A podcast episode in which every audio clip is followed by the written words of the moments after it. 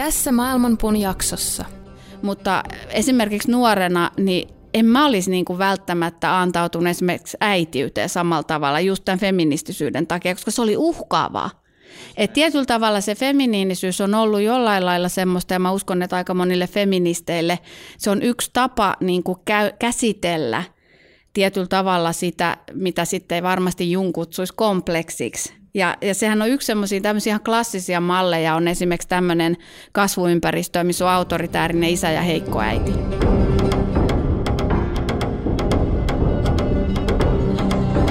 Maailmanpuun juuret ovat ylhäällä ja lehvestö alhaalla. Sen oksat levittäytyvät kaikkialle luonnonvoimien ravitessa niitä. Aistikohteet ovat sen versoja ja sen juuret levittäytyvät sitoen sielut niiden tekojen mukaisesti. Sen todellinen muoto ei ole näkyvissä tässä maailmassa, ei sen loppupää eikä alkupääkään.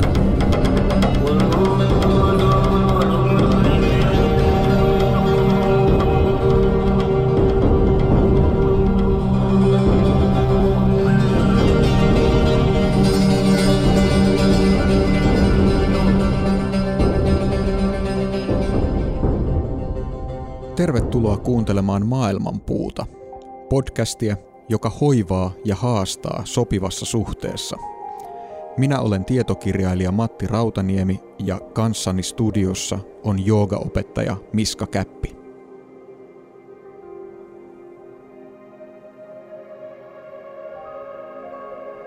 Jooga-filosofiassa maailma on syklisesti ilmenevä, synnyttävä, hoivaava, puolustava ja lopulta myös tuhoava suuri äiti, joka kantaa itsessään kaikkea olevaa.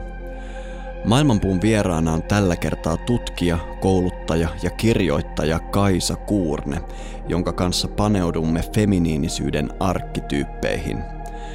Tutustumme esimerkiksi villinaiseen, suureen äitiin viattomaan neitoon ja vanhaan viisaaseen naiseen.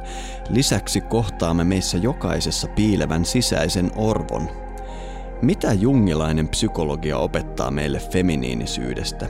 Ja miten feminiiniset arkkityypit ilmenevät nykyajassa? Tervetuloa mukaan keskusteluun, joka hoivaa ja ravitsee. Kiitos paljon. Loistavaa olla mukana. Tosiaan, tervetuloa Kaisa. Mahtavaa, että olet päässyt tänne meidän vieraaksi. No näistä teemoistahan on ilo puhua aina, että kiva. Joo, me yleensä aina lähdetään suoraan asiaan, eli me ollaan kutsuttu sut tänne vastaamaan semmoiseen kysymykseen, että mitä on feminiinisyys? Mitä se oikein on? Tähän ihan kuin olisi niin kuin väitöstilaisuuden ensimmäisessä kysymyksessä, mutta siinä aloitetaan yleensä nimestä tai kannesta, mutta läväytätte tämän suuren mysteerin heti, heti siihen. No, jos sitä ajattelee jungilaisesta näkökulmasta, niin sitä on hyvin vaikea niin kuin määrittää, että se on sitä tai se on tätä. Ja totta kai kyse on niin isosta asiasta. Mutta jos sitä arkkityyppisesti ajattelee, niin jungilainen ajatus arkkityypeistä on kuitenkin ikään kuin ne arkkityypit ei ole vain ideoita, niin kuin ne oli Platonin ajattelussa ja tämmöisiä ikuisia muotoja, vaan ne on myös niin kuin elämän energioita. Ja sikäli ne on niin kuin kaikkialla ja ne on tunnistettavissa erilaisissa kulttuureissa ja ajoissa ja paikoissa ja, ja tarinoissa, myyteissä, ihmisten henkilökohtaisissa kertomuksissa. Niin jos pitäisi vastata jollain simppelillä tavalla, niin varmaan sanoisin, että se on niin kuin tietynlaista elämän energiaa. Hmm. Minkälaisia ominaisuuksia tällä energialla on? No itse asiassa tehän tuossa ihan hyvin niin kuin intro sitten jo oikeastaan, mitä sanoit joogafilosofiasta, Miska, niin siinähän on kanssa sitä, niin kuin, että siinä on tämä syklisyys ja semmoinen niin kuin kehon tai luonnon tai tietynlaisen niin kuin konkretian muodonmuutoksen teema läsnä. Mutta, ja ylipäänsä tämä hoivaamisen, kantamisen, synnyttämisen ja jotenkin semmoisen niin ylläpitämisen. että tietysti jos äitiä ajattelee, niin sehän on tämmöinen yksi isoista arkkityypeistä, niin silloin me voidaan nähdä, että äiti ää, arkkityypillä on vähän niin kuin kaksi funktiota, että silloin yhtäältä tämä kantava ja tämmöinen symbioottisen niin kuin astian tehtävä, joka kantaa niin kuin sen uuden elämän, mutta sitten toisaalta siinä on tämä ikään kuin työnnetään poikaset ulos pesästä funktio. Mm. Ja, ja silloin tietyllä lailla me tullaan niin kuin siihen, että mikä arkkityyppi ei ole niin kuin tietynlainen, vaan siinä on, niin kuin, se on hyvin dynaaminen. Ja sitten myöskin itse asiassa arkkityypeillä on vastinpareja. Mm. Tai mä ainakin itse hahmotan niitä silleen, että, että äidin vastinpari on lapsi ja lapsi voi olla monella, monenlainen, mm-hmm. mutta se on myös hyvin monissa tarinoissa ja myyteissä. Mutta se, mikä mua kiehtoo myös tässä ja mikä on mulle itselleni tosi keskeistä, niin on tämä varjomaailma. Ja se, että meillä on niin paljon tässä ajassa sellaista äh, ajattelua, joka on vähän semmoista helppoa tai keveätä. Ja tämä niin varjon ajatus on jotenkin sellainen, ei pelkästään ajatus, vaan sekin voi ajatella, että se on tietynlaista niin kuin energiaa. Että esimerkiksi jokaisen arkkityypin niin kuin varjopuoli mm. on myös merkittävä ja silloin se on myös tuhoisa. Että se on ikään kuin, voi ajatella, että tämä feminiinisyyskin on yhtä aikaa niin kuin synnyttävää ja tuhoavaa voimaa. Joo, tuon tuhoavan voiman mä hyvin tunnen tuosta joogan mytologisesta aineksesta ja si- sitä mun mielestä kuvaa semmoinen, ähm, varsinkin tantrassa, semmoinen mielenkiintoinen sävy, että siellähän on tämä ikoni Kaali, joka, joka niin kuin, leikkaa päät irti ja, ja, ja puolisonsikin saa tajuttomaksi ja polttaa koko maailman. Eli sanotaanko, että jos voi, voi, voi hirvittävä joku asia olla, niin hän, mutta hän silti yhdistetään tämmöisen sen, niin hän on nimenomaan se äitiyden symboli. Hmm. Ja tämän symbolin niin kuin ymmärtäminen on mulle ollut pitkä matka, kun mä oon äh, tajunnut, miten toi isohampainen pelottava kaali voi olla se, mihin kiteytyy tämä, niin kuin, varsinkin siinä koulukunnassa, missä mä oon opiskellut koko feminiinisyys. Ja yksi semmoinen tönkkö vastaus, minkä mä oon sieltä löytänyt, on, että se energia, mikä siitä feminiinisestä esim. tantrassa nähdään, niin se on todella semmoinen niin kuin, mä nyt ehkä käytän tässä sanaa autuuden energia. Ja, ja, mutta se, että joku on autuuden energia, niin vaikkapa näin niin kuin ihmisen näkökulmasta – se voidaan kokea monella lailla. Eli vaikkapa joku äidin rakkaus on mahtava esimerkki, kun äiti raivostuu ja pakottaa sut suihkuun. Mitä kamalaa tapahtuu. Sä niin kuin, siinä voi olla niin kuin hirvittävää niin kuin ahdistuskin tästä tilanteesta, miten multa viedään vapaus ja kaikki, mutta se kaikki on sitä puhdasta rakkautta oikeasti. Sitä pyytetään äidin rakkautta, joka siinä itse asiassa toimii, mutta se mihin se kohdistuu voi tulkita sen vähän tämmöisenä kaalimaisena. Ja tuossa kaalissakin se suurin opetus on, että se miltä se irrottaa päät ja leikkaa, niin se on itse asiassa, se leikkaa meistä tietämättömyyden pois ja se mm. on niin kivuliasta. Eli se on hauska, että kaikista kammottavimmassa muodossaankin niin kuin joogafilosofiassa se feminiininen energia nähdään kuitenkin hoivaavana äitimäisenä. Niin, voisiko sanoa, että yksi semmoinen näitä, siis mä, toi on hyvä nostaa heti kättelyssä mun mielestä esiin, että toi niin kuin arkkityyppienkin kannalta feminiinisyys on niin kuin moninainen asia. Mm. Mutta olisiko yksi semmoinen ö, avainsana tavallaan, minkä kautta sitä voisi lähteä hahmottamaan just tämä hoivan ajatus jollain lailla. Ja synnyttämisen varmaan mm. myös. Mä, se voi ajatella just jotenkin näin, että jos miettii synnyttämistä – niin jos sitä tarkastellaan jungilaisittain, ja tietyllä tavalla mun täytyy ehkä vielä tarkentaa se, että mä oon itse Clarissa Pinkolaistisi oppilas, eli mm. hän on kirjoittanut tämmöisen legendaarisen kirjan kuin Naiset, jotka kulkevat susien kanssa. Ja sitten englanninkielisiä on niin muitakin mm-hmm. aika paljon, ja sitten hän on myös tämmöisen oraalisen perinteen kannattaja ja puolesta puhuja, eli hänellä on äänikirjoja sitten vielä paljon enemmän kuin kirjoitettuja. Ja hän on jungilainen analyytikko, mutta myytti- ja tarinoiden tutkija ja kuuluu sitten ehkä semmoiseen eh, haaraan sitten taas tietyllä tavalla, joka sitten yhdistää sitä jungilaista monenlaiseen niin kuin holistiseen jungilaille, totta kai itselläkin mm. myös, mutta täällä on ollut semmoiset tietyt naisanalyytikot. Tämäkin on tullut 90-luvulla, mutta sitten toinen oli Maureen Murdoch, jolla, jolla oli tämä teos The Heroine's Journey. Niin nämä on tämmöisiä niin kuin yksiä feminiinisen kehityskulun ja hahmojen kuvauksia, mitkä on mun mielestä tosi häikäiseviä, mutta et mun niin kuin näkökulma ei ole ehkä puhtaa jungilainen, vaan se tulee mm. juontaa täältä. Mm. Mutta tämä synnyttämisen ja, ja, ja syntymisen ja hoivan, niin siinä tullaan jotenkin siis tämmöiseen myös symboliikkaa että synnytys ja syntyminen, uuden elämän ikään kuin saattaminen, kantaminen ja, ja synnytys, niin se voi olla sitä itseään, tai sitten se voi olla niin kuin luovuutta, elämän mm. luovien energioiden kiertokulkuja. Eli tietyllä lailla, jos puhutaan niin kuin synnyttämisestä, niin sitä ei tarvitse konkretisoida, onko siinä kyse lapsesta, onko siinä kyse jostain. Eli kun me puhutaan elämän energiasta, niin me voidaan niin kuin hoivata, me voidaan synnyttää esimerkiksi teoksia tai jotain tämmöisiä, niin kuin, tai me voidaan niin kuin hoivata erilaisia ihmisiä ja myös ehkä asioitakin voi ajatella ja, ja luontoa ja, mm-hmm. ja että se on niinku tämmöistä kokonaisvaltaista. Mm-hmm. Mutta ehdottomasti noi on siellä niinku yhdet keskeiset, mutta jos pitäisi niinku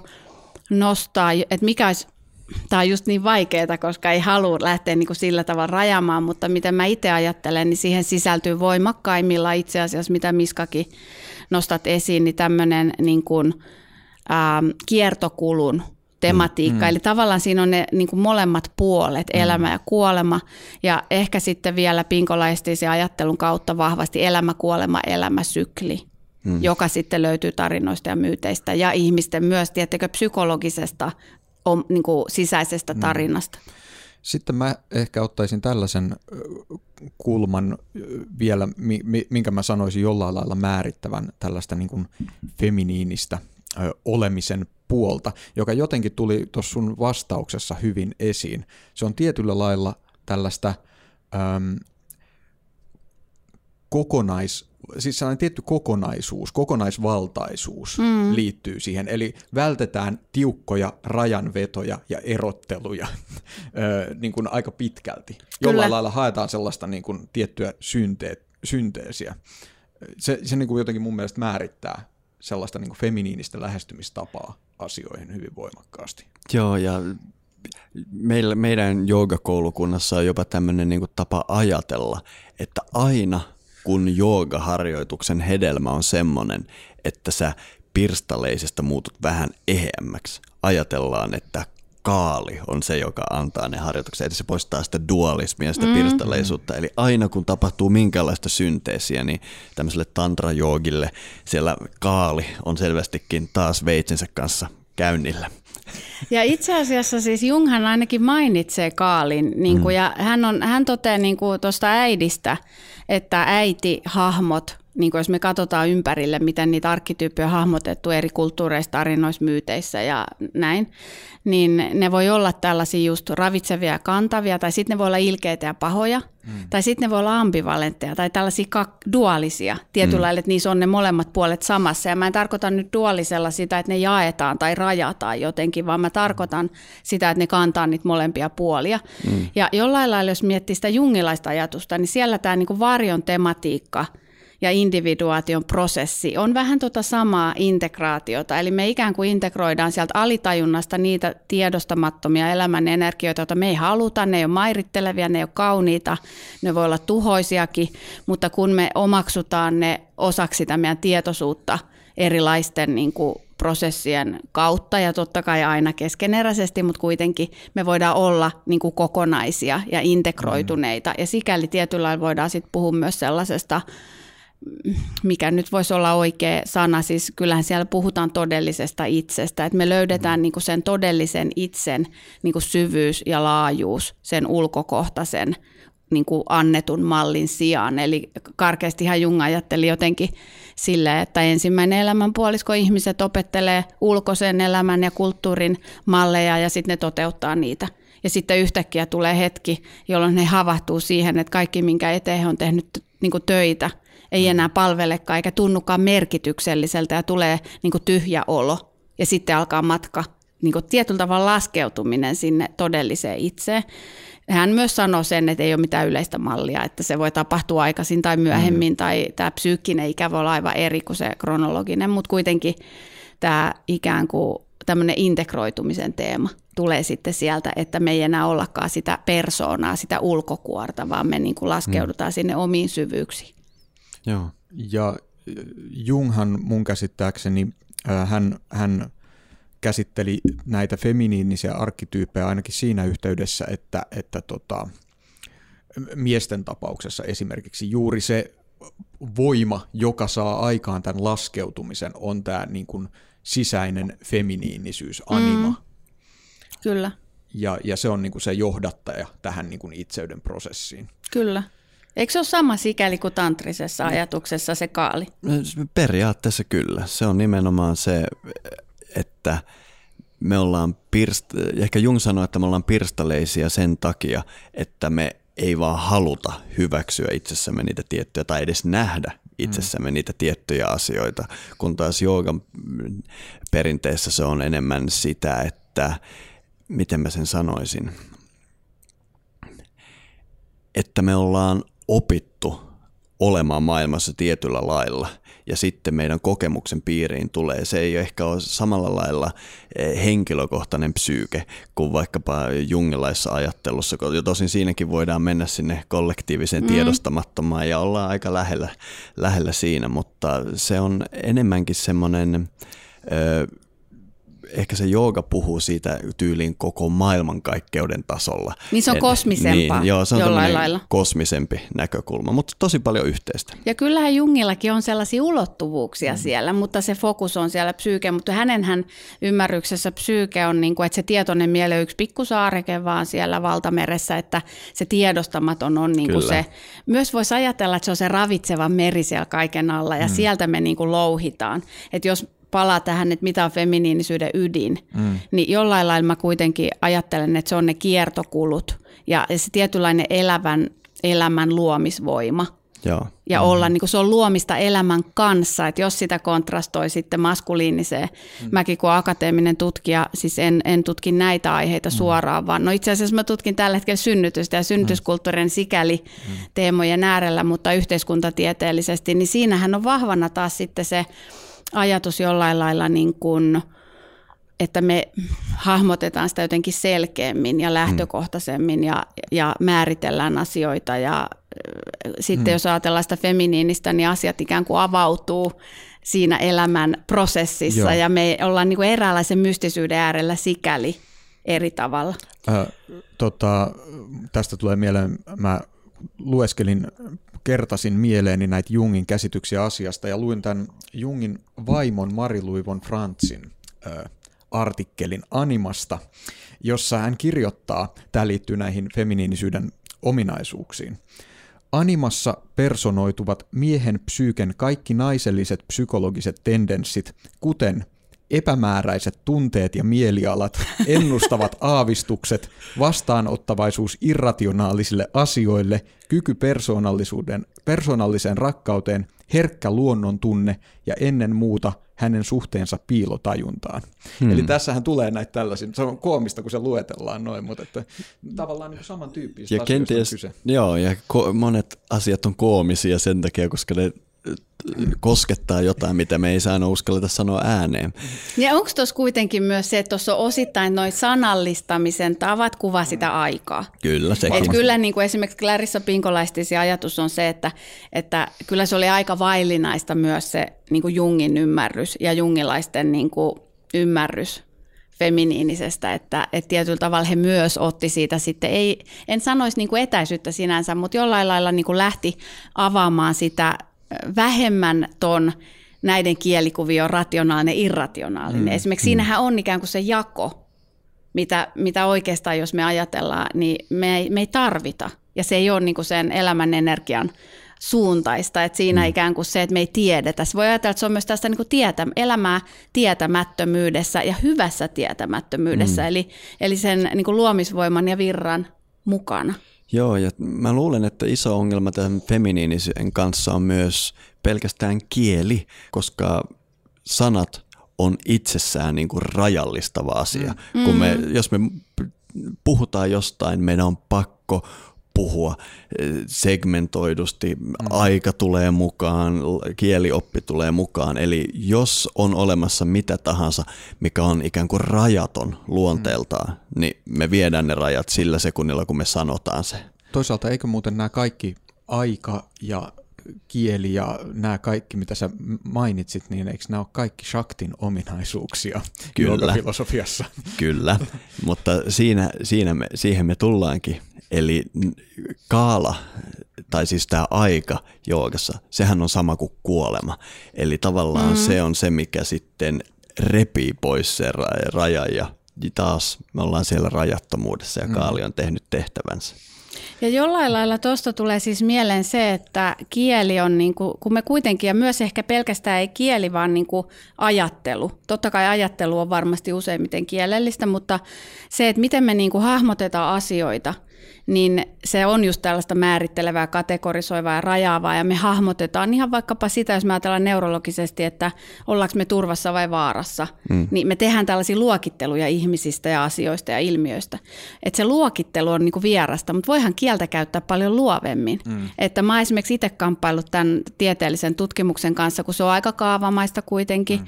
ja vaikka mä oon vähän venyttänyt niitä rajoja, mutta mä oon, mä itse tehnyt sellaisen niin johtopäätöksen, että täytyy käyttää kieltä luovemmin. Mm. Ja se on varmaan niin kuin yksi syy, minkä takia mä oon sitten mennyt runouden pariin. Täsmälleen. Ja sitä, että tietyllä tavalla, niin kuin, että sanoisin, että tätä feminiinisyyden ilmaisua, se voi olla niin kuin runoa, laulua, tanssia, se voi olla just sitä niin kuin elämää itseänsä sillä, sillä ravitsevan tai kauneuden tai myös tuhoisan niin kuin kanssa, ihan siis fyysisesti sun läheisten kanssa, sun ympäristössä, luonnossa, mutta siinä on niin kuin jotenkin semmoinen liikkeen ja, ja, ja semmoisen, niin kuin, että se ei ole juuri määritettyä jotenkin Kyllä. ennalta. Juuri näin ja, ja tietysti sillä yritetään vaan kuvailla sitä, mikä siellä takana on. Ja tämähän on ratkaistu joogaperinteessä mantran tieteellä, joka, jota niin kuin kutsutaankin shakting tieksi. Että tämä mantran tiede ja, ja, ja feminiininen voima nähdään mm. oikeasti identtisenä aihepiirinä.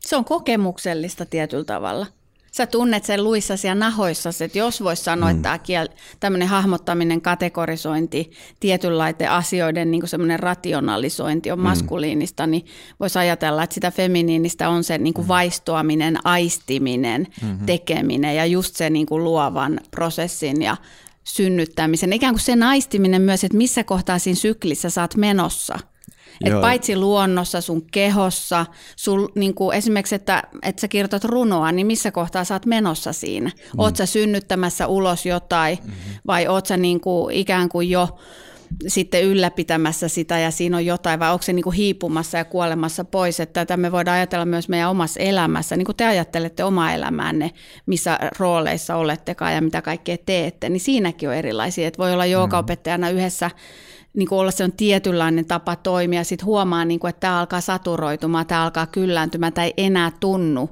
elävältä, ja sitten jotain siinä sun ajattelusta ja lähestymistavassa muuttuu. Ja se voi olla semmoinen kriisin paikka, että haluanko mä enää opettaa tai haluanko mä, ja sitten yhtäkkiä löytyy ehkä joku uusi virtaus sieltä. Hmm. Ja mutta se pitää se kuolema käydä ensin. Ja tästä tulee ehkä se on vähän samankaltaista kuin se kalin, mitä no sä kuvasit. Niin. Mä, mä, mä, olin just lähdössä puhun tuosta samasta asiasta, koska esimerkiksi siinä kun mä puhun rajojen rikkomisesta, niin mä taas menen siihen ansaan, että mä oon yrittänyt äh, laittaa feminiinisyystä pakettiin, koska tietysti puolet jumalattarista on rajojen luovia taas siellä. Mm. Eli mä, joka kerta kun avaa suunsa, niin tavallaan joutuu siihen ansaan, missä yrittää ikään kuin kiteyttää sen jutun. Mut, Eli, mutta toi syklisyys on se, koska silloin siinä on molemmat, silloin siinä on molemmat aspektit ja mm-hmm. ne tanssimassa ja tämä on ehkä se meidän ö, porsareikä, mitä kautta me pystytään puhumaan tästä. Joo, ja, se, ja se, tämähän on siis se elämän ja olemassaolon ja todellisuuden mysteeri, jota mm-hmm. me on myös muissa jaksoissa joskus sivuttu. Mutta koska tota, tota, ö, jollain lailla näistä asioista täytyy nyt puhua, koska me ollaan podcastissa, niin tota... Saa tästä, puhua, vaihtaa runomittaa myös. Laulaakin saa, sekään ei ole tavatonta maailmanpuun historiassa. Mutta tota, tota, ö, tästä, tästä feminiinisyyden kokonaisvaltaisuudesta on mahdollista erottaa tiettyjä näkökulmia tai tiettyjä osa-alueita. Ja tuossa meidän introssa me mainittiin esimerkiksi tällaiset kuin villinainen, suuri äiti, viaton neito ja vanha viisas nainen. Nämä ö, feminiinisyyden arkkityypit nousee sun kirjoituksesta. Ö, mistä nämä on peräisin? Mä tiedän, että Jung myös ero, erotteli tällaisia eri puolia, mutta näitä nimenomaisia mä en ole löytänyt hänen työstään. Joo, noita tässä niin kuin ehkä näkyy just sitten vahvemmin se mun niin kuin perinne sieltä Clarissa Pinkola siinä ajattelusta. Hänellä on siis tämmöinen Archetypal and Cross-Cultural Studies Institute Coloradossa ja siellä mä oon hänen oppilaanaan opiskellut ja äh, siinä on ehkä enemmän se lähtee tällaista niin tarinoiden ja myyttien analyysistä.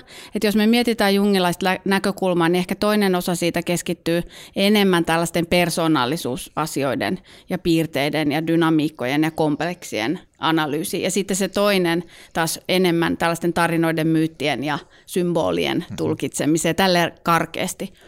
Niin, niin siinä niin kuin ajattelussa me ollaan aika paljon niin kuin käyty näitä tarinoita ja myyttejä läpi. Ja se villinainen nyt, jos ajattelee niin kuin Jungia, sitä ihan alkuperäistä, niin hän tietyllä tavalla niin kuin nostaa sieltä sen noidan hahmon, että kun mm. meillä on tämmöinen vähän niin kuin ää, feminiinisen uhkaama maskuliininen tai jolla on kompleksi, tai, niin, niin silloin on pakko ikään kuin jotenkin käsittää se feminiininen niin kuin noidaksi, koska se on pelottavaa ja hallitsematonta ja mm. kaikki mm. tämä seksuaalisuus ja tuhovoima ja ja muu. Ja ehkä se semmoinen mahdollisuus, niin kuin tämmöinen syöjätär mm, sy- aspekti myöskin, että se on yksi tapa tavallaan myös kulttuurissa niin kuin kategorisoida se feminiininen. Mm. Ja sitä villinaista voikin ajatella niin kuin sillä tavalla, että kutsutaan kotiin kaikki se, mikä on suljettu ulos. Tiedättekö, mm. niin kuin se noita ja se hullu. Ja, kohtalokas nainen. Kohtalokas nainen mm. ja niin kuin ylipäänsä se sellainen... Ähm, tietyllä tavalla siinä on paljon itse asiassa Kalin. että Kalista voi ajatella jollain lailla, että hän on yksi tällainen niin kuin villinaisen hahmo myös,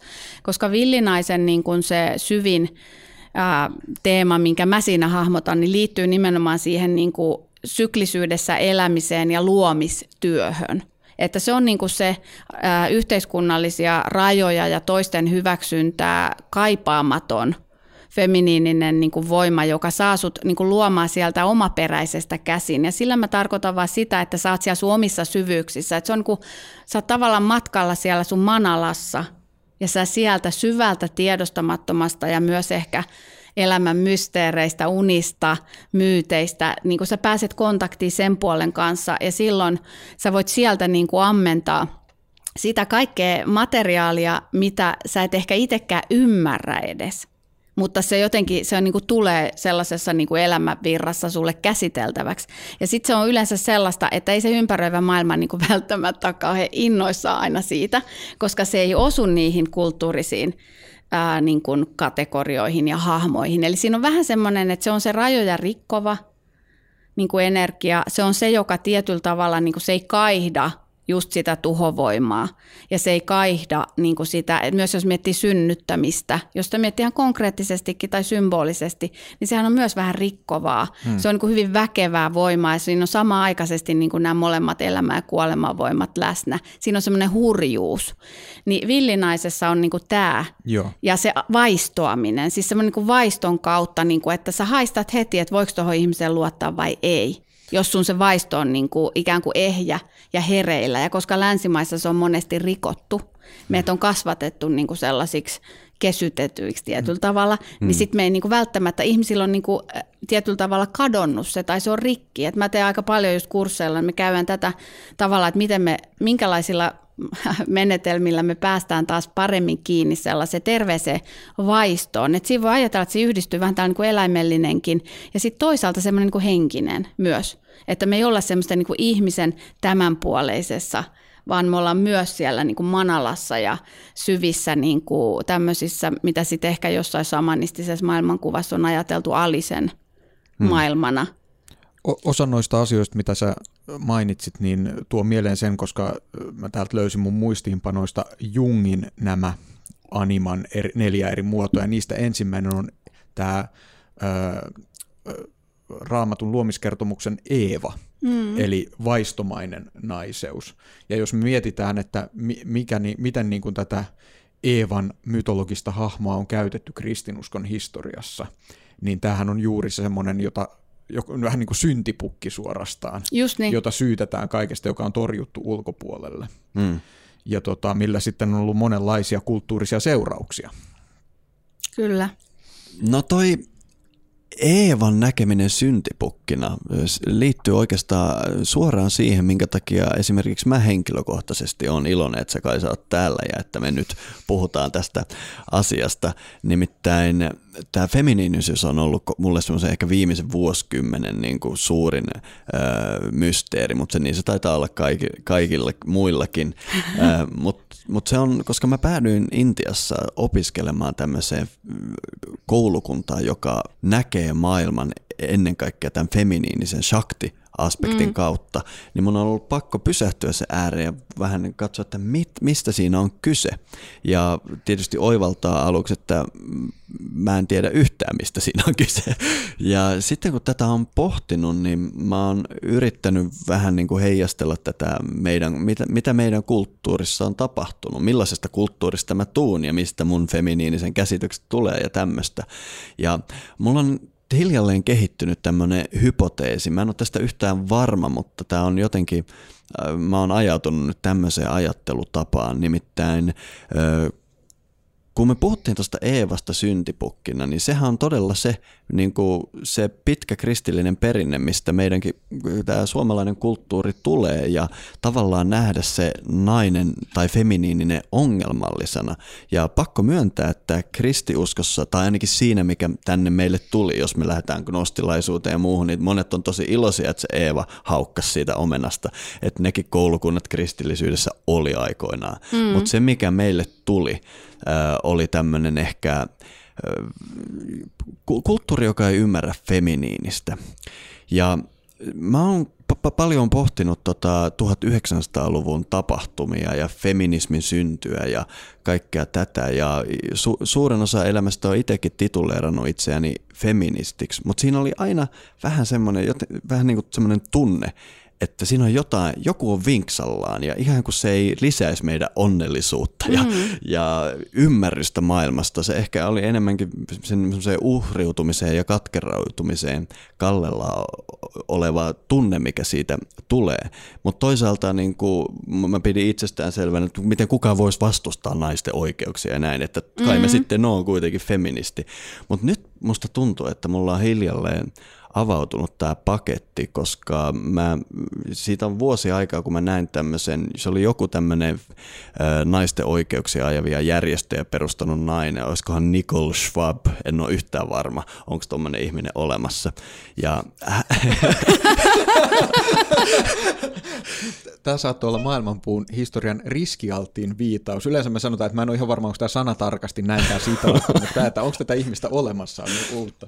Mutta joku vähän niin kuin tämän niminen on, on ainakin. No anyway, hän, hän päätyi tekemään tämä Harvardin kuuluisan puolueellisuustestin tai miksi tämä oikeastaan kutsutaankin ja hän oivalsi, että hän, hänkin näkee maskul, ikään kuin feminiinisen ä, alempiarvoisena maskuliinisuuteen ja, ja sitten hän, hän kävi semmoisen pitkän polun ja hän tajus, että, että se ei ole naiset, jotka on tullut väärin ymmärretyksi, vaan feminiinisyys. Ja tämä laukas mulla sen oivalluksen, että jos me palataan tähän sanotaan viimeisten vuosisatojen kulttuuri ennen feminismiä, jossa todellakin naisen asema oli ongelmallinen, niin mä olin aina ajatellut, että me ikään kuin sorret, tai tää, että naiset olisi sorrettu.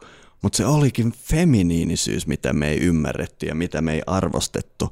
Ja mä luulen, että se kummallinen tunne, mikä tästä feminismin taipaleesta mulle tuli, olikin se, että me ei lähdetty elvyttämään feminiinisyyttä. Me ei lähdetty suuntaamaan meidän kulttuuria siihen, että nyt aletaan arvostaa feminiinistä, vaan me ajateltiin, että se on enemmänkin naiset, ja me tuotiinkin vaan naiset ikään kuin maskuliiniselle kentälle, ja, ja, ja niin kuin ajateltiin, että kunhan kaikessa on 50-50, kaikissa töissä kaikki on 50-50, niin, niin ollaan onnellisempia, mutta mä en ole ihan varma, ollaanko me onnellisimpia. Me ehkä otettiin vähän väärä reitti. Mitä sä saat irti näistä mun vähän niin kuin epävalmiista irrallisista kelailuista? Saan tosi hyvin kiinni, koska tota, mä voin ensinnäkin itsestäni kertoa, että silloin kun mulla itselläni oli niin kuin jollain lailla niin kuin epävarmempi suhde tähän feminiinisyyteen, jos on nämä väkevät elämänvoimat. Mm. Niin mä olin itsekin niin sellainen nuori feministi, joka piti kynsin ja hampain kiinni tietyistä periaatteellisista asioista ja oikeuksista. Ja sitten mä opiskelin niin kuin aika tällaisia maskuliinisia aiheita, niin kuin teoreettista filosofiaa ja sitten sen jälkeen yhteiskuntatieteitä. Ja, ja niissähän on niin kuin hyvin vahva tällainen niin kuin valkoisten ryppyotsaisten miesten traditio ja koko tämä väittely. Että mä, mä ikään kuin, mä oon niin kuin kasvanut sellaisessa kukkopoikien, niin kuin, tiettekö, seminaarimaisemissa. Mm. Ja, ja tietyllä tavalla niin kuin, siinä tapahtuukin jotain sellaista, ja mä luulen, että tämä juontaa myös tosi paljon meidän niin syviin kulttuurisiin, kollektiiviseen alitajuntaan, meidän erilaisiin kasvuympäristöihin ja muihin, että kun niissä, että nämä yhdistyy tietyllä tavalla, nämä, että selitys, miksi me haetaan tästä feminismistä niin kuin ratkaisu. Mä voin sanoa ihan, että mä oon feministi, mutta se merkitsee mulle tällä hetkellä eri asioita kuin se merkitsi aikaisemmin. Mm. Että, että aikaisemmin siinä oli just tätä tasavertaisuus ja 50-50 ja tällaista. Ja, ja jollain lailla onhan se osunut naisiin, koska naiset on samaistettu kulttuurissa ja yhteiskunnassa sen feminiinisen kannattajiksi tai, tai kantajiksi. Mm. Mutta se mitä, ja se on ollut pelottavaa, kaikki tämä seksuaalisuus ja väkevät voimat, niin se on pitänyt jotenkin myös kahlita. Mm. Mutta, mutta mä koen, niin kuin, että siinä feminismissä sitten helposti mennään sellaiseen, että joo se voi tarkastella, että miten patriarkaalisuus on esimerkiksi rajoittanut ja, ja kesyttänyt ja estänyt. Ja sitten se ratkaisu on ollut usein se, että kyllä nainen siinä, missä mieskin. Että suomalainen kulttuuri on varsinkin tässä – mm. hyvin sellainen. Nyt täytyy sanoa, että meissä kaikissa on feminiinisiä ja mm. maskuliinisia puolia, mm. me ei olla, tämä ei ole mikään niin kuin dualismi ollenkaan. Mutta, mutta jollain lailla juuri niin kuin se, että ei sen tarvitse niin kuin mennä tämmöisen periaatteellisen ja tasavertaisen tai jonkun sellaisen kautta välttämättä. Että jollain laillahan niin kuin, ihmisillähän voi olla aivan erilaisia pyrintöjä. Mm-hmm. Se kysymyshän on tietysti, mä ajattelen yhteiskuntatieteilijänä, että meillä täytyy olla sellainen järjestelmä, missä on tilaa Kyllä. erilaisille mm. ihmisille ja erilaisille energioille. Siellä on tasavertaisuutta. Mutta esimerkiksi nuorena, niin en mä olisi niin kuin välttämättä antautunut esimerkiksi äitiyteen samalla tavalla just tämän feministisyyden takia, koska se oli uhkaavaa. Et tietyllä tavalla se feminiinisyys on ollut jollain lailla semmoista, ja mä uskon, että aika monille feministeille se on yksi tapa niin kuin käy, käsitellä – tietyllä tavalla sitä, mitä sitten varmasti Jung kutsuisi kompleksiksi. Mm, ja, mm. ja sehän on yksi semmoisia tämmöisiä ihan klassisia malleja, on esimerkiksi tämmöinen kasvuympäristö, missä on autoritäärinen isä ja heikko äiti. Mm. Ja sitten sä omaksut ja sä sisäistät sen heikon äidin mallin, tai sä identifioidut siihen isään, jos mm. sä oot identifioitunut siihen isään, niin sä aika helposti omaksut sen maskuliinisen, myös se ylimielisyyden tietyllä tavalla ja sen määräysvallan. Jos sä identifioidut siihen äitiin, niin se feminiinisyys on todella uhkaavaa, koska mm. se on ollut alistettua. Mm-hmm. Että näissä on niin kuin paljon tällaisia, että mä, mä saan kyllä tuosta niin oikein hyvin kiinni ja sitten mä oon huomannut, että mitä vahvemmin itsellä on niin kuin sellainen olo, niin kuin, että vähän niin kuin, tiedättekö, kun mennään muinaissuomalaisen vituvoimat, naisen väki, mm-hmm. että jos on vituvoimat niin kuin kohdallaan, niin ei tarvitse pelätä sitä feminiinisyyttä. Että tiedättekö, kun mä teen nyt semmoista työtä kanssa, tai, tai yliopistohan on hyvin maskuliininen ympäristö, niin kun sä tiedät, että se, kyllä sulla on vittua sanoa, mm. niin ei tarvitse pelätä, ei vitti mm. käyttää. Tämäkin on sellainen, me käytetään näitä kielikuvia, että onko mm-hmm. munaa sanoa vai ei, mutta mm. otetaan tällä provokatiivisesti ei, mutta tämä. Kyllä, joo, siis se on tosi hyvä, jos on munaa sanoa, mutta mä oon ihan varma, että sitä vittuakin tarvitaan, ja se on ikään kuin siivottu kentältä. Se on siivottu. Esimerkiksi niiden runokeräjien toimesta, jotka Kyllä. tuli kristillistä taustasta, ei niitä laitettu Kalevalaan. Niin, kun mä mietin tätä, tämä oli kiinnostavaa kuunnella Miskan selontekoa ja sun vastausta siihen, Kaisa. Kun mä mietin tätä, niin mulla on niin jotenkin sellainen olo tällaisesta semijungilaisesta kulmasta, mistä mä aina katselen, että, niin kuin, että sen lisäksi, että feminiinisyyttä yleensä on pyritty rajoittamaan hyvin voimakkaasti ja kahlehtimaan ja, ja monin tavoin niin kuin syyttämään monenlaisista asioista. Mun mielestä siis kristinuskon historia on jopa niin kuin silmiinpistävän erikoinen. Ja sitten vielä kun niin kuin katolilaisuudessa on neitsyt marjat ja on naispyhimyksiä kauheat määrät, ja siellä niin kuin on jollain lailla, siellä on nämä kiehtovat mustat madonnat ja mm. tällaiset kaikki jutut mukana, jotka kertoo ehkä jostain vanhemmista perinteistä. Mutta sitten luterilaisuudessa jäljellä ei oikein ole enää oikein mitään. Ja, ja niin kuin se on hyvin tällainen tota, niin sanotusti kuiva perinne. Todella kuiva. tota, tota, niin, äh, siis mulla on sellainen olo, että niin kun, sitten kun niin sen lisäksi, että tämä feminiininen puoli on siivottu pois ja kontrolloitu, niin sitten siitä on päästy myös esiin hyvin tietynlaiset ää, puolet vaan. Eli että kun, jos me mietitään nyt arkkityyppien kautta, mm. niin tämä skaala, mitä nyt vaikka feminiinisyyteen liittyy, vaikka jopa Jungin mukaan, niin se on aika laaja. Siellä on useita eri mm. näkökulmia. Mm. Ja sitten kun on tapahtunut vastareaktiota, niin se tavallaan se moninaisuus, se semmoinen niin kuin, jos otetaan näitä hahmoja täältä, ö, tällainen niin kuin, ö, viisas, viisas naiseus ja, ja tota, muut, mitä täällä nyt mainitaan, niin ne on tavallaan jäänyt vähän ehkä paitsioon. Eli no, ikään kuin se vastarea- vastareaktiokin on ollut vähän niin kuin kapea, mikä sieltä on tullut mm. mm. jossain määrin. Mä en ole ehkä artikuloinut tätä niin tota, maskuliinisen kirkkaasti, kun mä olisin toivonut, mutta ehkä te saatte nyt kiinni jonkunlaiselta tasolla tästä. Joo, ehdottomasti. Mä, mä, mä yritän niin kuin ymmärtää, mitä sä tuossa tarkoitat. Ja jollain tapaa mä sen ymmärsin sillä lailla, että palaten tuohon mun pidempään kelaan, minkä tuossa aiemmin jo kävin läpi, on, että kun me alettiin sitten sitä feminiinistä tätä meidän kulttuurissa etsimään, niin se enemmänkin tuli sillä lailla, että hei, laitetaan nämä feminiinisyyttä paremmin edustavat henkilöt, eli iso osa naisista, niin kuin sanoit, se ei ole niin, kuin, niin ihan niin simppeliä, että tuodaan feminiininen vaikka teoreettiseen fysiikkaan tai jotain, että tehdään enemmänkin se tällä lailla sen sijaan, että me alettaisiin, että hei, ehkä sen sijaan, että me tuodaan feminiinisyyttä vaikkapa teoreettiseen fysiikkaan, mikä ehkä sekin on hyvä idea, niin mitä jos tutkitaan enemmän sitä feminiinisyyttä ja meillä saattaa olla ihan kokonaan voisiko sanoa tieteen aloja, ei edes välttämättä tieteen, koska toi tiedekin on niin kuin periaatteessa semmoinen maskuliininen lähestymistapa. Meillä saattaa olla ihan kokonaan uusia elämäalueita, mitkä vaan puuttuu meidän kulttuurista ja me ei osata niin kuin edes ymmärtää, että me tarvitaan niitä, vaan meidän ratkaisu on ollut vaan tuoda sitä feminiinisyyttä niille meidän kulttuurin perinteisille aloille, jotka on tavallaan historiallisesti maskuliinisen kyllästämiä. Tai hallinnassa. Niin. Joo, joo, joo. osittain näin, mutta sitten ehkä se, mitä mä vielä enemmän tavoittelin, on sitten, että ne niin kuin feminiinisen kulttuurin alueet on jotenkin ehkä muuttunut vähän karikatyyrimäisiksi jollain lailla. Että ikään kuin, ikään kuin on kaksi vaihtoehtoa on niin kuin joko se tota, että Madonna teo- tai huora. No periaatteessa joo, tai, na- tai nainen teoreettisen fysiikan laitoksella kilpailemassa miehisillä keinoilla, tai sitten joku tällainen mm. tota, bimbo hahmo. Mm, kyllä. Ne on niin kuin ne vaihtoehdot. Et ne on hyvin tämmöisiä mm. niin kuin dikotomisia. Mm. Joo.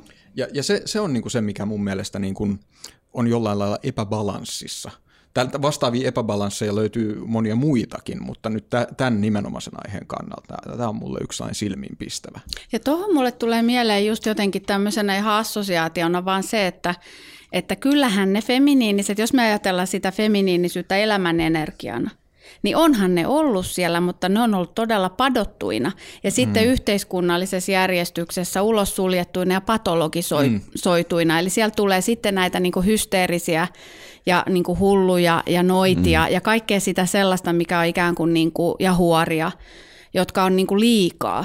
Mm. Niissä on niin kuin liikaa jotain ja, ja tietyllä tavalla se täytyy niin kuin myös muistaa, että stereotyypit ei ole arkkityyppejä, ne on niin kuin kaksi mm. eri asiaa. Mm. Joskus ne sillä populaarissa ajattelussa niin kuin ikään kuin jotenkin mm. samaistetaan. Että mm. se, mitä meillä tapahtuu kulttuurin tasolla, on eri asia kuin se, mikä on arkkityyppi. Mutta e- ehkä voisi sanoa, että stereotyypit on tavallaan just tällaisia niin kuin karikatyyrejä mm. arkkityypeistä. Mm. Ehkä se, se olisi niin kuin tapa ajatella sitä. Ja ehkä jotain tämän tyyppistä mä niin kuin tavoittelin mm, tuossa Kyllä, tavoitan hyvin sen.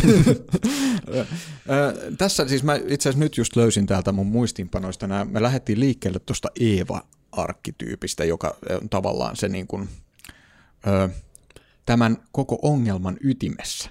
Sekä se riippuu mistä kulmasta katsotaan, että onko syyllinen vai tota, syntipukki. Mm. Mutta tota, tota, tota, ää, muita, ketä, mitä Jung sitten nosti esiin, on hyvin mielenkiintoinen. Toinen on tämä Faustin Helena hahmo, Faust, äh, Goethen Faustin, joka edustaa tällaista romanttista ja esteettistä mm. naiseutta. Tavallaan ehkä just semmoista niin runollista, luovaa ja sellaista niin kuin luovaa voimaa. Sitten hän, hän nosti esiin Neitsyt Marian, mm. joka on sitten tällainen pyhimysmäinen naiseus. Ehkä, se, ehkä tämä viaton neito. Tossa, niin siinä on, joo. se osuu just tässä kristillisessä joo. tematiikassa siihen neidon niin kuin hahmoon. Ja sitten viimeisenä tämä gnostilainen Sofia, eli viisaus. Mm. Ja tässä on mun mielestä niin kuin aika hieno skaala jo näkökulmia tähän aihepiiriin.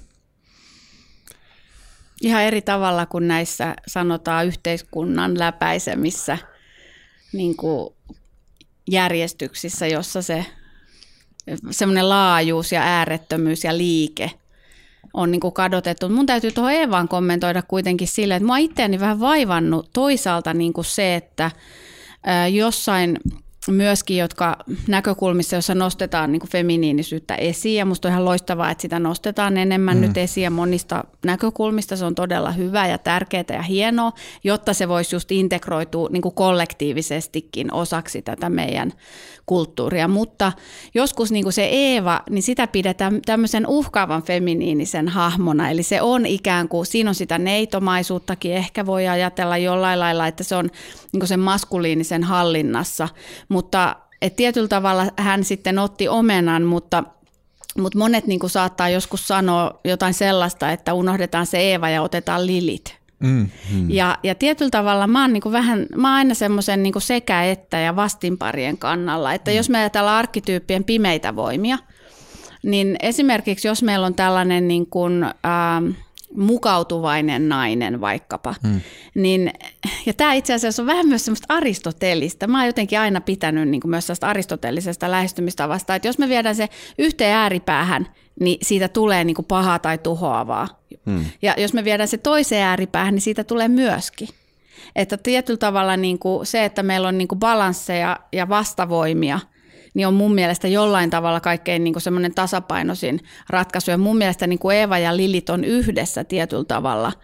Ää, että jos ajatellaan Lilitiä sitten taas tällaisena niin kuin väkevän, seksuaalisen, luovan ja myös sen tuhoavan ja sellaisen rajoja rikkovan, että siinähän on sitä villinaisen niin kuin tematiikkaa mm. ehdottomasti mukana, niin se jotenkin siis, että se Eevakaan ei ole niin kuin, se ei ole mikään huono hahmo, niin. vaikka me ollaan ehkä ymmärretty rajallisesti ja naiseus on liikaa samaistettu siihen, että mä voin esimerkiksi sellaisen niin kuin mainita, että mun, mun tyttären nimi on Magda Eeva Kukka – Mm-hmm. Ja tämä Eeva sattuu tulemaan mun miehen niin kuin kuolleen äidin nimi.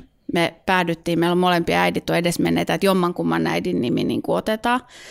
Ja Magda juontaa sitten Maria Magdalena. Ja jos me ajatellaan Maria Magdalenaa, niin hän on tämän kristillisen perinteen kuoleman jumalatar. Hän on niin kuin sen kuoleman ja ylösnousemuksen. Hän on mm. se, joka kulkee sen syklin läpi tietyllä tavalla ja on sikäli niin kuin tällainen, äh, että hänet on, niin kuin, häntäkin on nyt kuvattu uudella tavalla nyt kun alkaa tulla enemmän just sitä tutkimusta ja ymmärrystä ja siitäkin on monenlaisia niin kuin näkökulmia koulukuntia, mutta siinä on niin kuin tätä samaa ähm, energiaa kuin sitten egyptiläisten kaksoissisarusten Isisin ja Neftysin, Neftysissä. Et mm. Isishän tunnetaan tällaisena hahmona, joka Osiriksen puolisonsa ja veljensä kuolleet niin kuin jäsenet koko yhteen – joka päivä. Ja vai yö, se taisi olla yö. Ja sitten niin kuin taas Neftys, niin häntä ei tunneta niin hyvin. Ja heistä kuvataan niin kuin sitä, että he ovat synnyttävän naisen. Isis on kätilö ja Neftys on pääpuolella surevien ja mm. niin kuin valtaa pitävien, myös kuolleiden faaraoiden ja myös mm. tämmöisten tota, elävien niin kuin jumalatar. Ja se on to, sen hahmon torni on se symboli, yksi niistä. Ja sitten myöskin Maria Magdalenan symboli on torni, Magdala – on torni. Mm. Ja se on hyvin semmoinen niin kuin vankka, mm. joka, joka tietyllä lailla seisoo niiden syklien niin kuin halki. Ja mä itse ajattelen esimerkiksi tälleen, että mä ajattelen, että kun nämä nimetkin on elämän energiaa, että mm. nämä, nämä niin kuin vastinparit tässä mun tyttärenkin nimessä on niin tämä Magda ja sitten tämä Eeva, että se on hyvä, että siellä on niin se pehmeys ja sellainen niin kuin ihmisyyden kantaäiti tietyllä tavalla. Ja sitten se kukka nyt sattuu olemaan, itse asiassa se on hänen henkinen nimensä, joka meidän intialainen joogaopettaja on hänelle niin kuin tämän alkukirjaimen meditoinut. Tuossa oli aika tosi mielenkiintoista tulkintaa sekä raamatusta että Egyptistä ja mm, hauskaa, että mä oon itse tehnyt ihan sama yhdi, yhdistänyt Marian ja Isiksen ja Neftiksen ja Maria Magdalenan mm. ja, ja, ja Mua kiinnostaa, mitä mieltä sä oot tästä mun tulkinnasta, mitä mä oon paljon kelannut, on, eh, jos jätetään ikään, jos, jos me ajatellaan raamatun ja Egyptin henkilöitä enemmän symbolisena, kun me mm. ajatellaan mitään historiallisia henkilöitä, mikä on mun mielestä hedelmällisin tapa näitä viisausperinteitä katsoa, niin Maria on ikään kuin se, otetaan nyt, kun, kun nämä kumpikin on Marioita kerran, mm-hmm. niin se on ikään kuin se pinnan alla oleva, se on se ikään kuin se näkymätön maailma, se ykseyden tila sovitaan näin. Ja Maria neitsyönä, tietysti se neitsys on vielä semmoinen hieno ykseyden symboli, niin synnyttää tämän koko homman. Ja tämä toinen Maria on se, joka sitten vie sen sinne takaisin ikään kuin. Eli tässä meillä on nämä valkoinen ja musta mm. Madonna ikään kuin. Eli paikka on sama, mutta suuntaa eri. Joo, ja tietyllä tavalla voi ajatellakin, että Maria Magdalena on eräänlainen musta Madonna. Hmm. Sitä voi ajatella just niin, että siinä on jotain myös musta valtavan niin kuin väkevää ja lohdullista siinä hahmossa. Ja Neftysissähän on tämä, että hän on myös muumioliinojen jumalatar, Kyllä, ja jotka sitten symboloi. Siellä siellä Egyptissä se sama hahmo, joka, musta on kiva puhua lovesta, koska Suomessa nämä, nämä äitijumalattaret, ne vastaanottaa sut siellä lovesta, ja lovesta me sitten tullaan tänne myös tänne maailmaan, niin voi ajatella, että se Neftis on se, joka vastaanottaa sut siellä, kun sä lankeat loveen, ja, ja Isis on taas se, joka sut potkaisee sieltä pois, kokoaa sut taas koko ja potkii sen pois. Ja tämän Marian ja Maria Magdalena mä näen ihan samanlaisina hahmoina. Kyllä mäkin näen sitä vastaavuutta, joo. Mä haluan palata vielä vähäksi aikaa Eeva ja Lilithin. Mä olin tosi iloinen, kun sä mainitsit tämän Lilithin. Ja me ollaan aiemmin puhuttu maailmanpuussa Eevasta ja siitä mahdollisuudesta, että tämä, tämän mytologisen hahmon nimi tulee hebrean elämää tarkoittavasta niin sanasta. Joo. Ja mä itse pidän tätä vakuuttavana tätä näkemystä. Mä oon tietenkin valinnut myös ton ajatuskulun, kun mä oon ajatellut tyttäreni nimeä, että elämä on hyvä nimi. Mutta mut että jos mietitään tota, ää, tätä, mitä sä oot puhunut tästä ää, villinaisesta, jota tietyssä mielessä Eeva, Eeva ilmentää tällaisena niin kuin, ää, tietyllä lailla mun tulkinta Eevasta on se, että koska hän on se, joka ottaa omenan ja tota, aiheuttaa lainausmerkeissä lankeemuksen, hän pistää koko tämän luomisen pallon vyörymään ja sen jälkeen aletaan sitten tuskallisesti synnyttää maailmaa hmm. ja tehdä töitä otsa hiessä. Samaa mieltä. Niin, niin tota, tietyssä mielessä hän on juuri siis tämä tällainen niin kuin alkuvoimainen, feminiininen luova voima. Mutta Lilit on sitten jotain muuta, koska hän on sellainen feminiinisen puoli, joka ei tähän suostu, tähän hommaan. Ja sitten hänestä tulee demonien, eli tällaisten tuhoavien voimien äiti. Mutta onko tässä tehty just se dualisointi tai tämä kahtia jakaminen tässä, miten mm. tämä perinne ja historia mm. on kirjoitettu? Että et tietyllä tavalla niin kun, että se Eeva on piirretty, että okei, hän ottaa sen omenan. Hän on mm. ikään kuin, se, se monesti kuvataan myös, että hän on heikko hmm. tai hän on vieteltävissä. Hmm. Mutta että jotkut näkee, että hän on niinku heikko, hän, että tavallaan toi sun tulkinta on musta kiinnostava ja mä itse asiassa niinku jollain lailla symppaan sitä ehdottomasti. Niin, Mutta voisiko sitä ajatella, että se Lilit ja Eeva yhdessä tietyllä tavalla kuvastaa sitä villinaista, että se Eeva ikään kuin ottamalla tämän omenan ja aistillisuuden sysää meidät tähän kiertokulkujen maailmaan. Mm. Mutta Lilitin puoli taas siinä on se, että hän ei suostu Aatamille, hän ei suostu mm.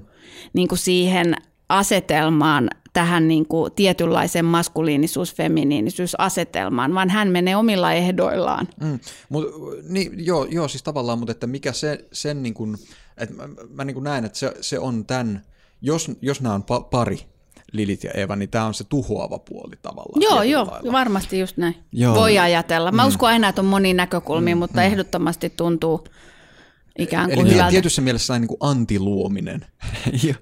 Joo, siis, siis mä oon yksinkertainen mies. Mulle, mulle tämä Lilith ja Eeva on vaan juutalaisuuden tai vanhan testamentin ihan samat symbolit kuin tämä Magdalena mm. ja Maria tai sitten ah, Neftis okay. ja Isis. Eli no mä joo, näen ne niinku näyttelemässä tarinassa ihan samaa roolia, mutta koska mä, juutalainen tulkinta todellisuudesta on pikkasen erilainen, niin se tavallaan mun mielestä käy järkeä, että se Lilit ei ikään kuin lähde mihinkään. Lilit ei lähde mihinkään ja sitten Eevaa syytetään siitä, Kyllä. että miksi menit ja loit tämän maailman, mikä on mun mielestä ollut tosi kummallista. Aina. Joo, mutta mun mielestä tämä, me, tässä tullaan siihen, mistä me ollaan puhuttu vaikka joogafilosofiassa, että me joogafilosofiassa ajatellaan, että maailma on tietoisuus, joka lepotilassa on ykseys, joka mun mielestä rinnastuu tosi hyvin tuohon paratiisiin tai, tai mihin tahansa muuhun tämmöiseen ikään kuin mytologiseen maailman alkuun. Ja ja joogaperinteessä puolet perinteistä sanoo, että tämä sen ykseyden poistuminen oli virhe. Se oli paha juttu. Ja, ja niissä perinteissä ikoni on aina maskuliininen, olisiko se Shiva tai Vishnu mm. tai muuta. Mm. Ja sitten meillä on tämä koulukunta, joka sanoo, että ei, mahtavaa, että se feminiininen ikään kuin, niin kuin meidän per, mun perinteessä sanotaan, riuhtas itsensä siitä yht, ykseydestä irti ja lähti äh, ilmaisemaan, että se ei ole mitään heikkoutta tai huonoutta, vaan se uteliaisuuden elämän voima, joka tuottaa tämän, tämän maailman. Ja sitä kautta mun mielestä käy järkeen, että osa koulukunnista, niiden pitääkin olla katkera Eevalle, että miksi veit meidät paratiisista sieltä ykseydestä ja toisaalta osan koulukunnista, jotka arvottaa tätä maailman kokemusta, että way to go, hyvä Eeva, että haukkasit siitä, että kansi kuunnella sitä käärmettä jatkossakin. Just niin, ja käärmejumalatarha vasta onkin niin kuin elämänluoja ja tämmöinen maailmankaikkeuden synnyn ja muodonmuutoksen symboli niin monella tavalla. Kyllä. Mutta ehkä just toi kuva on hyvin, Miska, mitä sä kuvaat näitä, että nämä voi ajatella myös vähän samankaltaisina mm. ikään kuin kaksoishahmoina tietyllä tavalla, niin arkkityypeissähän onkin se ajatus, että kun me puhutaan tällaisista ikään kuin ikivanhoista, tunnistettavista elämän energioista, niin ne samat hahmot löytyy ihan kaikista mm-hmm perinteistä ja ne on tunnistettavia ja silti ne saa sitten niitä erityispiirteitä mm. siitä ympäristöstä. Kyllä, mä todella uskon, että ei voi olla elinvoimasta perinnettä, joka kulkee sukupolvelta toiselle, ellei sinne saada niitä oikeita palasia ja jokainen perinne se on, joka elää, on sen onnistunut tekemään. Mutta mä haluaisin nostaa vielä tähän, tähän niin kuin syklisyysteemaan ja feminiinisyysteemaan myös, jos miettii kristillistä niin kuin sitten tätä ristintien ja Kristuksen ja muun, niin Jeesushan on varsin feminiininen hahmo. Mm-hmm. Et tietyllä tavalla, jos me ajatellaan niin kuin sitä ää, tällaisena, että on niin kuin käytävä ristin tie, sä synnyt sinne, sä tulet tavallaan maailmaa heitetyksi, sä synnyt sinne maailmaa mm. ihmiseksi, sä niin kuin elät sitä ihmisen elämää, sä tulet tuomituksi, sä joudut kantaa se oman ristin kuolemaa, isäni, miksi minut hylkäsit, tulee se epätietoisuus ja sitten tulee se ylösnousemus. Niin jollain tavalla, jos me irrotetaan tämä niin kuin naishahmoista, mm. niin Jeesus on hyvin feminiininen hahmo. Siinä on hoiva, mm. lohtu, mm. ravitseminen, tämä elämä, kuolema, elämä, sykli. Ja mä tiedän teologejakin, mm. jotka on niin kuin nostanut nimenomaan tätä puolta esiin, että Mm, Jeesuksesta. Joo, voi, joo, voisiko ajatella, mä, mä itse vähän tupaan ajattelemaan, että sehän on semmoinen mahtava ikoni sille balanssille, että siinä oikeasti, koska siellä on maskuliininen, missä mm. heitellään rahavaihtajien pöydät ja kaikki mm. muut ja sanotaan, että mä oon tuo, tullut tuomassa tänne miekkaa, mutta siellä on toi toinen. Et mun mm. mielestä hän on niinku hieno tämmöinen balanssi. Integraatio. Esitys. Kyllä, joo. Niin, eikö, eikö tota, siis jungilaista näkökulmasta hän on siis, tai Kristushan on itsen, eli tämän individuoituneen psyyken kokonaisuuden symboli. Näinkin se voi sanoa. Niin silloin se puhuu itse asiassa tuota mm, samaa kieltä näin. vähän eri sanoin, mitä mm, Miska mm. Niin, niin, kyllä. Eli siis siinä on nämä, se on sulauttanut vastakohdat itseensä. Täsmälleen. Alkemistisessa perinteessä on tämä alkemistinen hermafrodiitti, joka mm. on hyvin samanlainen hahmo. Kyllä. Ja, ja ehkä voi taas varjon kannalta ajatella, mm. jos siihen niin kuin jungilaisen ajattelun palaa, niin se varjon tematiikka, että jos se on ikään kuin tiedostettu ja integroitunut sun siihen tietoiseen mm. sinuun todelliseen itseen, niin silloin tietyllä tavalla se ei ole välttämättä sellaisella tavalla tuhoisaa, kun sitten jos se on tiedostamaton, niin se on eri lailla tuhoisaa. Että jos vaikka suuren äidin arkkityyppi ajattelee ja näitä kahta funktiota, sitä kantamista ja sitten sitä kasvuun sysäämistä, niin me nähdään, niin kuin itse asiassa me voidaan katsoa ihan ympärillemme äitejä – mm. tai niin kuin myös erilaisissa tarinoissa ja myyteissä, niin sitä, että se äiti, joka kantaa ja pitää symbioottisesti kiinni, mutta ei päästä kasvuun, mm. niin sehän on syöjätär, joka mm. syö omat lapsensa omaksi ravinnokseen. Ja me nähdään niin kuin ympärillämme semmoisia esimerkiksi äitejä, jotka ylihuolehtii lapsistaan sen tähden, oman turvallisuuden tunteensa tähden mm. tietyllä tavalla, mm. jos tälleen voi sanoa. Ja sitten taas se äiti, joka ikään kuin sysää siihen kasvuun ja e, on, niin kuin siinä on se erillisyys sen äidin ja sen lapsen välillä, niin se sitten, joka taas ei osaa tai pysty tai uskalla jotenkin pitää sitä kantaa ja olla se astia, niin sehän on taas sitten tämmöinen eräänlainen niin kuin jääkuningatar, mm. joka, joka niin kuin evää hoivan. Kyllä. Ja sikäli voi niin kuin ajatella, ainakin mä itsekin äitinä niin kuin pohtinut ja kuulostellut niin kuin näitä, että musta tuntuu, että se, se integraation löytäminen esimerkiksi näissä erilaisissa niin kuin funktioissa, mitä me tehdään tässä maailmassa, niin on kanssa sellainen kuulostelun paikka, että moni meistä on parempi jommassa kummassa. Mm-hmm. Joko siinä kantamisessa ja siinä symbo- symbioosissa ja ravitsemisessa, tai sitten siinä, että kasvaisi jo Mm. Ja, ja sitten niin kuin sä osaat ehkä antaa niitä elämän eväitä siihen itseelliseen mm. elämään. Mutta nämä varjot on niin kuin kiinnostavia. Tai mm, jos me kyllä. mietitään villinaista, jos se menee yli, niin kyllä siinä mm. palaa loppuu. Ja mm-hmm. siinä oikeasti varmasti tulee sit sellaista niin kuin hulluutta ja tuhoisia voimia, jos me ollaan vaan sellaisen väkevän luomisen äärellä, eikä ikään kuin löydy jollain lailla niin kuin sitä balanssia. Tai sitten se neito, sen se varjo, hmm. puoli on sitten esimerkiksi, että se on, niin kuin, voi olla naivi, se on hmm. saalistajille altis, että neidon niin kuin se vastinpari, miten mä se hahmotan, niin se on usein se on niin kuin isä tai saalistaja hmm. tietyllä tavalla, että se se voi tulla niin kuin syödyksi tai huijatuksi tai hyväksi käytetyksi, tai sitten sitä suojelee niin kuin tämmöinen suojeleva maskuliininen. Mm-hmm. Ja mehän tietenkin löydetään, meidän pitäisi löytää integroituneessa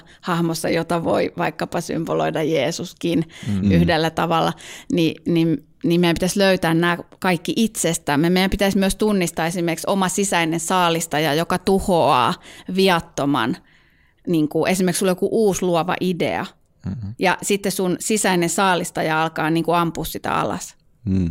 Ymmärrätkö, se niin kuin mm. huomaa, että nyt siellä on jotain herkkää Joo, ja kaunista, kyllä. ja se alkaa, niin kuin, että se on meidän psyykessä, mutta me löydetään se myös meidän kulttuurista ja mm. kollektiivisesta alitajunnasta. Tämä. Että mä uskon, että esimerkiksi semmoinen valtava pelko kaikesta niin kuin tällaista vaikkapa pedofiilejä kohtaan, niin liittyy osittain sellaisen sisäisen saalistajan, niin kuin, mm. että me ei osata tunnistaa sitä omassa itsessämme siis yhtään väheksymättä sitä, että se on todella iso ja tärkeä ongelma mm. ja siihen täytyy puuttua ilman muuta, mutta mä tarkoitan niin kuin mm. se, se, se niin kuin tapa tar- tarttua niin. siihen, se semmoinen mm. niin valtaisa jotenkin, pak- melkein pakottava. Mm. Kyllä, kaikki, niin voima. Nä, niin, kaikki nämä voimat on ikään kuin hyödyllisiä, mutta samalla vain sopimissa määrin. Niin ja siis mulle tulee mieleen, just kun puhutaan tästä varjosta ja siitä, kun me niin kuin jollain lailla ne on tällä lailla integroimattomina vallallaan täällä maailmassa useimpien ihmisten elämässä enemmän tai vähemmän, niin tavallaan niin kun se luo sellaisen aika erilaisen ikkunan siihen, miten vaikka näistä feminiinisistä ominaisuuksista nykymaailmassa puhutaan. Ne on aika niin kuin tulenarkoja aiheita. Todella. Tavallaan sanoa mistään näistä, niin kuin mitä mm. hyvin toden nopeasti joku tota, ottaa nokkiinsa ja Kyllä, ja jopa siihen määrin, että sanotaan, että pitäisi jo luopua feminiinisestä ja maskuliinisesta puhumisesta, koska se itsessään on ongelmallista ja johtaa kaikkeen, mistä mä en voisi olla enempää eri mieltä, koska nimenomaan se varmaan syventäisi tätä kuoppaa, mihin me ollaan vierähdetty. Mutta tämä on mun mielestä tosi mielenkiintoinen aihe tuonne maailmanpuun juuriin ja mä myös haluaisin jutella Kaisan kanssa, muun muassa mua kiinnostaa kovasti tietää, mikä on sisäinen orpo. Mm-hmm. Eli siitä varmaan olisi kiva kuulla tuolla maailmanpuun juurissa. Ja jos et tiedä, mikä maailmanpuun juuret ovat, niin se on seuraava noin tunnin mittainen keskustelu meidän tilaajille, jossa aiheeseen uppoudutaan entistä syvemmälle. Jos et vielä ole Maailmanpuun juurijäsen, niin voit korjata asian menemällä osoitteeseen maailmanpuu.fi kautta liity. Ja matkalla juuriin mä oon ilahtunut Kaisa, että mä oon kuullut huhua, että sä oot uusinut nämä Eeva-jutut ihan toisenlaiseksi, koska itsehän tulen koulukunnasta, jossa omenasta haukkaaminen oli parasta, mitä koskaan tapahtui. Ja tätä emme voi raamatusta lukea, mutta ehkä saamme sinun lausumana näytteen, mitä se voisi olla. No joo, mä voin lukea teille tästä mun runokokoelmasta Tuhatasteinen liekki, joka tietysti myös koko tematiikka käsittelee tätä kiert- elämän kiertokulkuja ja tuhatasteinen liekkihän on polttouunin, ruumiin polttouunin lämpötila, niin tämän mottorunon. Et mä otin niinku tämmöisen vapauden kirjoittaa kristilliset rukoukset uudestaan tällaisen feminiinisen niinku luomisvoiman kannalta, niin näitä on jonkun verran tässä ja sitten muuta materiaalia.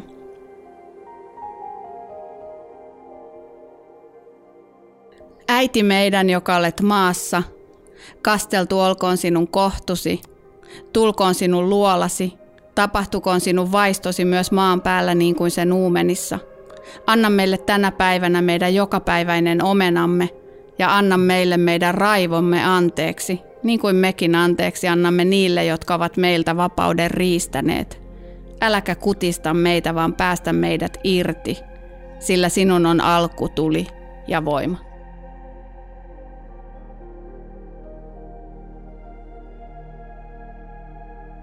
Tervetuloa Maailmanpuun juuriin. Kiitos, että olet Maailmanpuun juuri jäsen ja mahdollista tämän podcastin olemassaolon. Meillä on tänään vieraana Kaisa Kuurne ja me on puhuttu feminiinisyyden arkkityypeistä. Tuossa maksuttoman osion lopulla me käytiin läpi näitä ö, eri arkkityyppejä, arkkityyppejä.